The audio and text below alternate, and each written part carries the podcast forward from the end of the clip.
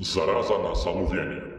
Czarna śmierć i czerwona ospa to tylko dwie plagi, które zostały stworzone przez skaweny, o czym zresztą ich ofiary nie miały pojęcia. Dobrze znana jest także zaraza ropiejących krosn, która powoduje pojawienie się na całym ciele wypełnionych płynem wrzodów i doprowadza do śmierci w ciągu 13 dni. Zgnilce to forma larwalna, przenoszonych przez szczury pasożytów, które składają jaja w ludzkim ciele. Larwy wykluwają się i dosłownie wyżerają sobie drogę na zewnątrz. Gorączka estalijska, zwana też estalijką, powoduje spowolnienie biegu krwi w żyłach i pacjent zostaje stopniowo unieruchomiony, aż braknie mu sił nawet do jedzenia. Karmazynowa klątwa pokrywa skórę rdzawo-czerwonymi smugami, a ofiara dławi się własną krwią. Natomiast ognie świętego Echlicha wywołują u pacjenta wysoką gorączkę połączoną z halucynacyjnymi wizjami piekielnych udręk. Tylko ta ostatnia przypadłość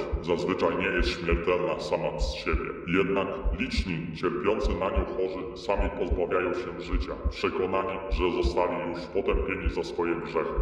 Chociaż czarna śmierć z 1111 roku pozostaje dobrze znanym faktem, przekazy historyczne imperium pominęły towarzyszącą wybuchowi zarazy inwazję skawerów. Uznano to za plagę niezwykle dużych szczurów, które obżarły się tak wielką ilością trupów, że osiągnęły niesamowitą liczebność i rozmiary. Obecne zaś czyny Mandreda szczurobójcy zostały umniejszone i niemal zapomniane, sprowadzając go do roli bohatera dziecięcych bajek. Drzeworyty często przedstawiają imperatora wypędzającego szkodniki z ulic za pomocą jedynie własnych butów.